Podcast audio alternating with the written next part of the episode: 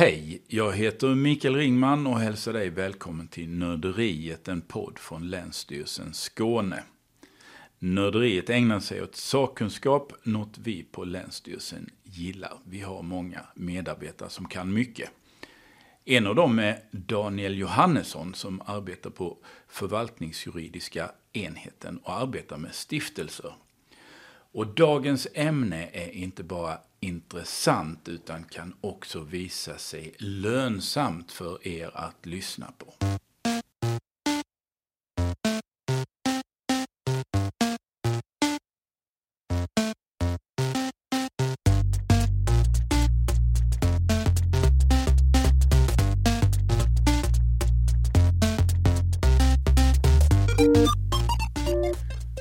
Hej Daniel! Hej Mikael! Idag ska vi tala om stiftelser och en sak jag vet om stiftelser är att de hanterar pengar. Hur mycket pengar handlar det om egentligen?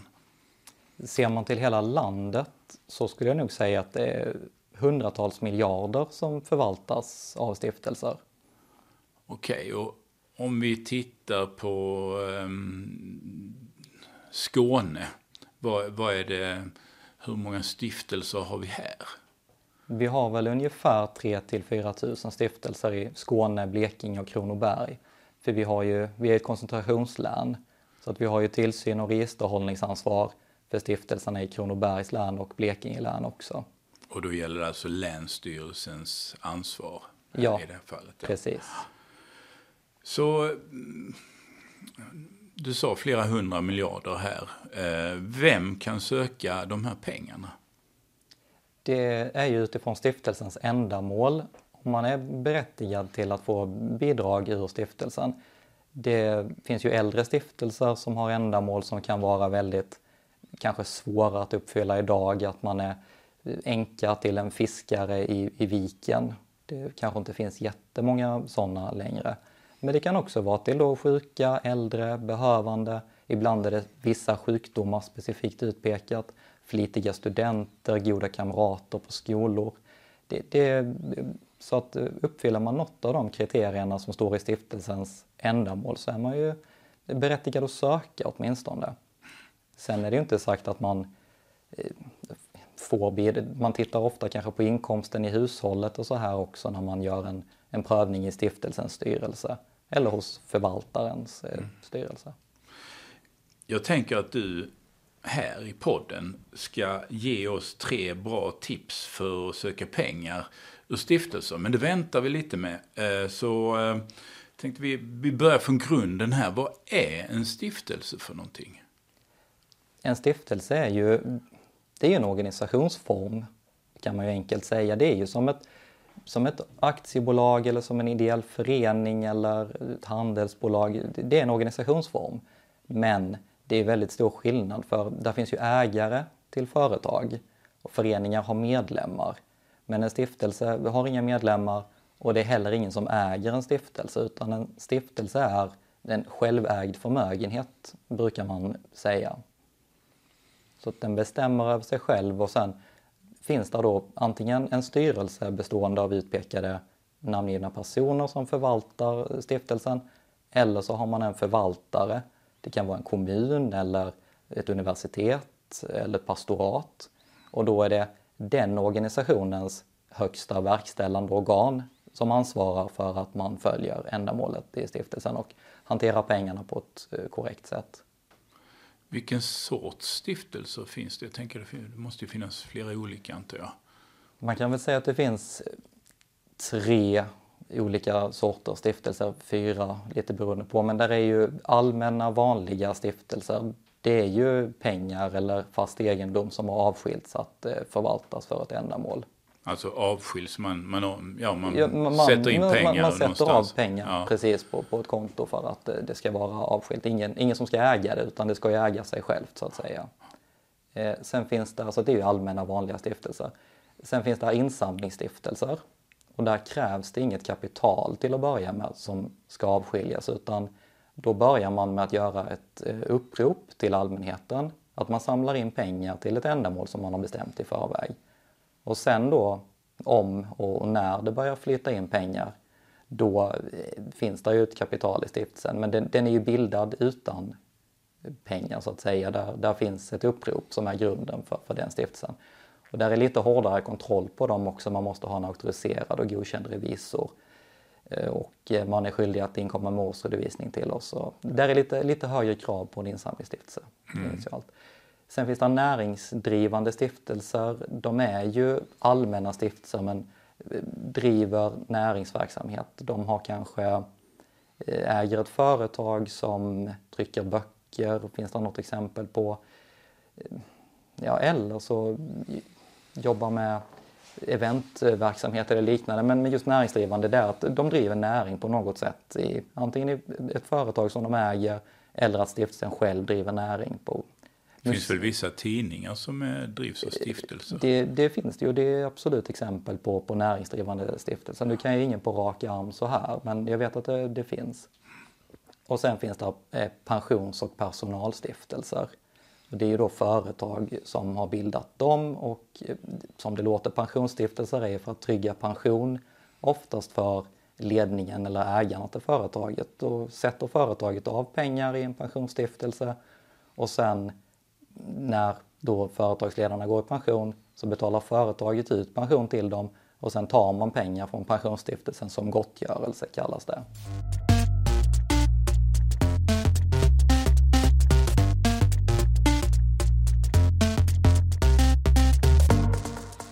Mm, men hur bildar man stiftelser?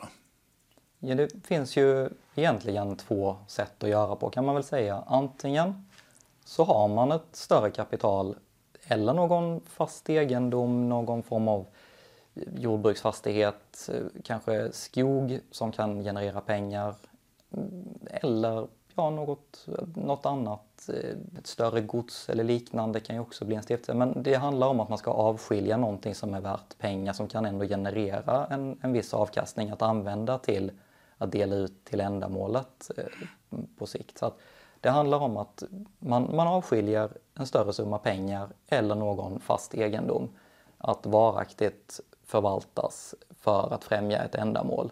Och sen åtar sig någon att förvalta det här. Då en, en styrelse som mm. brukar utses av stiftaren, eh, första styrelsen. Sen brukar man återbesätta sig själv. Eh, eller att man utser en förvaltare, en kommun, då kan man peka ut att eh, Kristianstad kommun ska ta hand om den här stiftelsen, säger stiftaren, och mm. göra det här ändamålet. Och det var det ena sättet? Det var det ena sättet, precis. Det kräver ju att man har ett kapital eller någonting som kan ge avkastning att, eh, att avsätta då till bildandet av stiftelsen. Mm. Det andra sättet är ju då insamlingsstiftelse, där det inte krävs att man har något kapital till att börja med. Men då gäller det att man gör ett, ett upprop istället där man går ut till allmänheten och säger att man samlar in pengar till ett bestämt ändamål. Som då är stiftelsens ändamål såklart också. Mm. Och sen hoppas man att eh, det flyttar in medel tillräckligt för att främja ändamålet. Så varför bildar man stiftelser?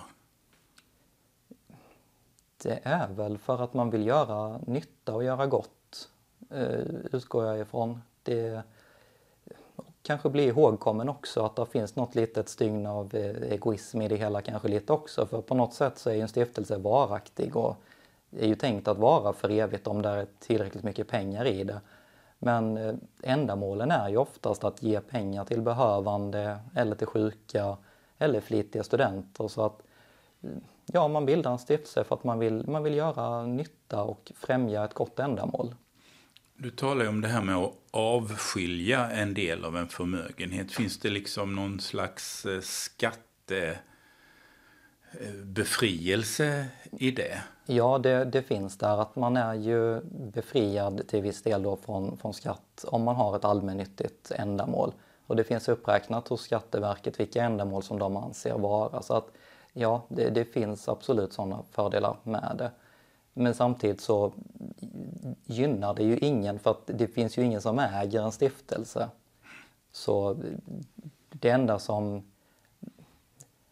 på något sätt, där blir mer pengar till att ge till ändamålet om man inte betalar skatt på, på det. Så mm. det, det, är bara bra att det är så. Men om jag tänker då att eh, du talar om att ja, man kanske sätter in ett gods eller ja, stora ägor eller så. Det, det är ju inte alla som har det. Finns det liksom en, om jag skulle vilja bilda en stiftelse, måste jag upp i någon miniminivå? Kan jag liksom vara nöjd med att putta in 3000 här som jag ska, eller måste jag upp till en viss summa? Ja, det finns väl ingen summa huggen i sten. Det finns det inte, men man får ju titta på det här med varaktighet kontra vad man har för ändamål i stiftelsen. Och man brukar väl säga att fem, fem år är väl någon form av gräns, att man ska kunna åtminstone vara i, i fem år och främja sitt ändamål under den tiden. Sen är det ju helt vad man har sagt att man ska. Ska man dela ut 10 000 kronor om året till duktiga elever på en skola, om man vill göra det i fem år så behöver man ju ha minst 50 000 i alla fall och kanske lite till för att täcka då vår tillsynsavgift och registerhållningsavgift. En kanske revisor, lite administration. Där finns ju alltid kringkostnader också som man får beakta. Mm. Så vilken är din och Länsstyrelsens uppgift? Vår främsta uppgift är att se till att ändamålen i stiftelserna följs. Att pengarna går till det som stiftarna har skrivit i sina urkunder att de ska gå till. Så det är ju det är ju ett tillsynsansvar och sen har vi även ett registerhållningsansvar som är viktigt. Att se till att det är rätt personer som sitter då i styrelsen för stiftelsen, att de är registrerade korrekt i vårt register. Och eh, ofta är det ju bankerna tycker det är väldigt viktigt med ett korrekt register det är absolut så att pengarna hanteras av rätt och behöriga personer. Så registret är en oerhört viktig del. Mm. Det är en ganska svår uppgift att bedriva tillsyn på 3-4 tusen stiftelser som du talar om. Finns det, hur klarar ni av det? Ungefär hälften, där 1500, är ju skyldiga att inkomma med årsredovisningar till oss.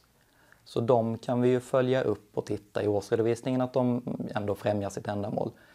Men sen är det ju mycket tack vare allmänheten också, att vi får in information från allmänheten om något är tokigt eller galet eller i vissa fall kanske till och med förvaltare eller enskilda ledamöter hör av sig och säger att det här är någonting tokigt i den här stiftelsen. Så att det, det, det är mycket tack vare eh, allmänheten vi får in tips och eh, kan utföra tillsyn. Mm. Om ni får nys om någonting som är tokigt, eh, vad gör ni då? Då öppnar vi ju tillsynsärende och sen underrättar vi ju antingen förvaltaren eller styrelsen i stiftelsen att det här har kommit till vår kännedom. Och sen får ju de yttra sig över det och eh, sen tar man det väl därifrån om, om det är någonting som går att rätta till eller om eh, det kanske inte var så som allmänheten påstod att det var. Men det, det blir ju ett utredningsarbete. Och sen eh, i absolut värsta fall så går man ju vidare till att i så fall entlediga ledamöter i stiftelsens styrelse. Man avsätter helt enkelt styrelsen. Det mandatet har vi. Vi måste förvisso gå till tingsrätten för att få det fastslaget. Men vi kan göra det och vårt beslut gäller direkt och sen prövas det i tingsrätten om det ska kvarstå eller inte. Och då tar man ju bort i så fall personer som har gjort fel från styrelsen och sen kan vi då tillsätta andra ledamöter som man känner ett större förtroende för. Nu är det någonting ju... som förekommer? Det förekommer och det har ju hänt och tyvärr växer det ju inte då sådana här ledamöter att sätta in i stiftelser och styrelser. De växer ju inte på träd. Utan det, det är ju lite, lite svårt att hitta. Mm. Det ska ju vara folk med kanske en viss kompetens, lite juridiskt, lite ekonomiskt sinnade och veta vad en stiftelse är och så vidare. Det, det är inte jättelätt alltid att hitta. Om ni märker att eh, någonting har eh, ja, det har ju verkligen gått, eh, inte gått rätt tillväga. Gör ni då en polisanmälan? I det har förekommit att vi har anmält Ekobrottsmyndigheten också. Det, det gör vi. Men då talar vi om väldigt sällsynta fall eller? Jag har nog varit med vid ett tillfälle och då handlar det om bokföringsbrott. Mm. Men så händer inte. Vi talar, det är inte det vanligaste. Nej. Mm. Det är ju inte Länsstyrelsen här. Vi, länsstyrelsen är tillsynsmyndighet och då är det någon annan som så att säga håller i pengarna. Du har ju lite grann varit inne på, på det. Men kan du berätta lite mer? Vem är det som har ansvaret över pengarna? Man kan ju säga att pengarna äger ju sig själv. Det, stiftelsen äger sig själv.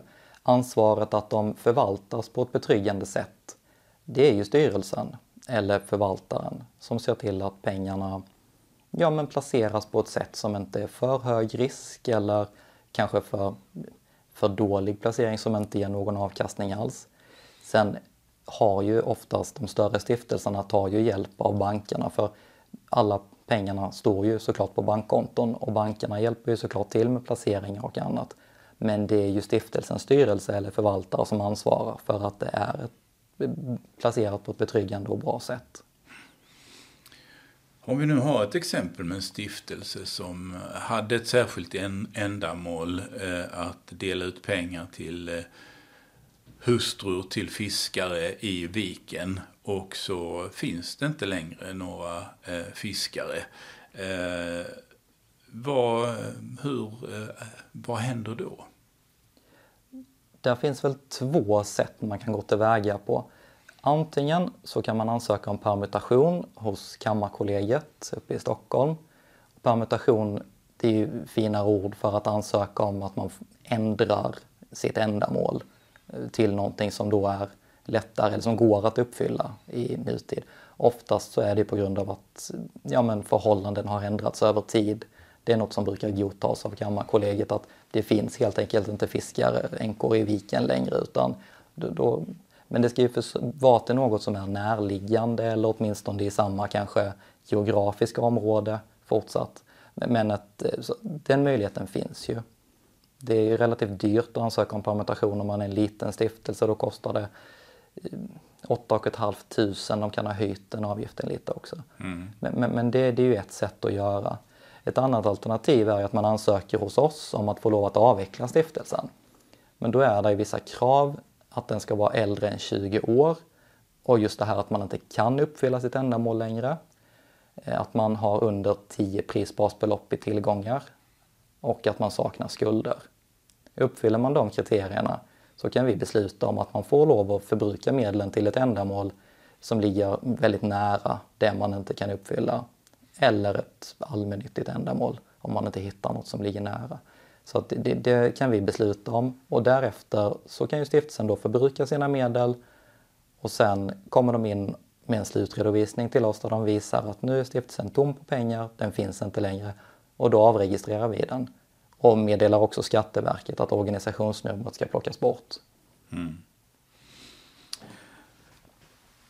Så eh, eh av de här 3-4 tusen stiftelserna, hur, hur, ser utvecklingen ut i eh, Sydsverige? Blir det fler eller färre stiftelser? Jag skulle nog säga att det blir färre stiftelser. Sen är det ju såklart ett mörkertal av stiftelser som är oregistrerade. Så att det kan ju på något sätt se ut som att det blir nya stiftelser när vi registrerar sådana som skulle varit registrerade. Då är det ju inte så att de, det är inga nybildade stiftelser utan då är det som har funnits men som skulle varit registrerade för länge sedan. Men rent generellt så tror jag inte att det är jättepopulärt att bilda en stiftelse i dagsläget. Om du tittar på de stiftelserna Eh, som finns eh, här. Finns det någon eh, period då det tillkom väldigt många stiftelser om man ser på det historiskt? Ja, fram till 70-talet skulle jag nog säga att det var relativt vanligt att man bildade stiftelser.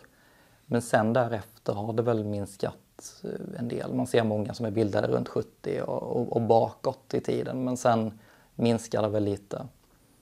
Mm. Vad tror du det beror på? Jättebra fråga. Jag, jag vet inte, man har kanske tappat den kunskapen ute i samhället. Man, man gör inte så längre. Det, nej, jag, jag vet inte riktigt. För på ett sätt så är det ett väldigt trevligt sätt att göra av med sina pengar på man går, när, när, man kanske har gått bort som många gör att testamente är ofta en urkund i en stiftelse. Men i dagsläget, det, det kanske finns då, det kanske fanns fler som inte hade arvingar förr eller jag vet inte riktigt vad det beror mm, på. Mm.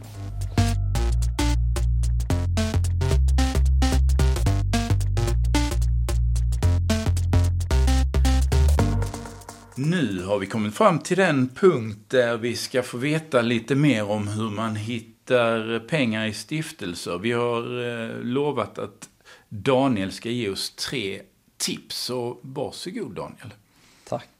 Det första tipset är väl i så fall att man går in på vårt stiftelsesök som är gemensamt för alla länsstyrelserna och det hittar man via Länsstyrelsen Skånes hemsida. Och där kan man ju söka på ett ändamål eller ja, ett namn på en stiftelse som man tycker passar då att man uppfyller kriterierna för att vara berättigad till att få ändamål eller få pengar ur eh, den stiftelsen. Så att det kan ju vara om man har någon kanske sjukdom eller om man har flitiga studenter där hemma. Ja, eller någonting helt annat. Det finns väldigt många ändamål. Man blir förvånad nästan när man tittar. Så att eh, absolut, in, in och sök där. Och det andra tipset är väl att vara, vara noga när du ansöker och se till att alla bilagor kommer med i ansökan för att jag vet om av erfarenhet att där är rätt många ansökningar som sållas bort för att de är helt enkelt inte kompletta. Så var noggrann med det när du ansöker. Och det tredje tipset skulle väl kunna vara att titta hos din arbetsgivare eller din sambos arbetsgivare om där finns några personalstiftelser eller liknande som kanske delar ut pengar till barn till personer som jobbar på det företaget, som studerar eller som studerar på universitetet eller som kanske har behov av rekreation. Det finns många personalstiftelser som har sommarstugor eller skidstugor eller ja, lägenhet på Mallorca till exempel som förvaltar sin personalstiftelse som man kan hyra. Så det, det är också någonting att kolla upp. Det kanske inte ger ett bidrag i pengar men det kan ju ge en, en upplevelse mm. som kan vara nog så välbehövlig. Ja, jättebra tips ju. Jag tänkte på den här första som du var inne på med eh, Länsstyrelsernas stiftelsesök. Eh, kan du ge någon vägledning där i, alltså om man bara går in, hur ska man då tänka för att liksom leta, ja men hur ska jag hitta någonting där jag kan vara betjänt av pengar? Hur ska man, eh, finns det någon, eh, något tankesätt man ska ha med sig? Sökmöjligheterna där inne är ju att man begränsar det geografiskt eh, till att börja med, kanske till den kommun du bor i eller den kommun du är född i eller jag tänker på om du har kanske, man har gamla föräldrar som kanske uppfyller kriterierna för att vara äldre och behövande den kommun de bor i, så att man begränsar sökningen geografiskt. Och sen kan man ju söka på då specifika sökord, sjukdomar eller bara, söker man bara behövande så får man väldigt många träffar. Men att man försöker vara väldigt specifik. Och då hittar man oftast en stiftelse som, som passar. Så om man söker på fiske så skulle man kunna hitta någonting som har med fiske att göra? Ja, absolut.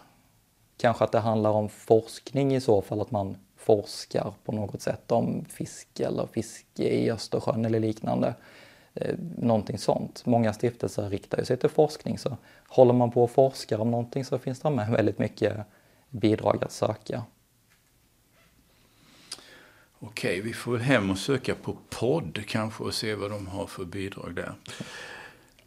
Tack Daniel, det har varit jätteintressant att lära sig mer om stiftelser och det hoppas jag att ni som lyssnar också tycker och in med er på på stiftelsesök och titta om ni kan vara betjänta av några pengar från stiftelserna som finns där.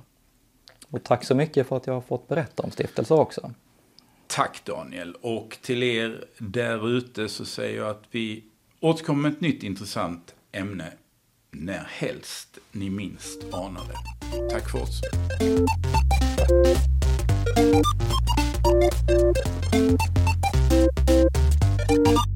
Thank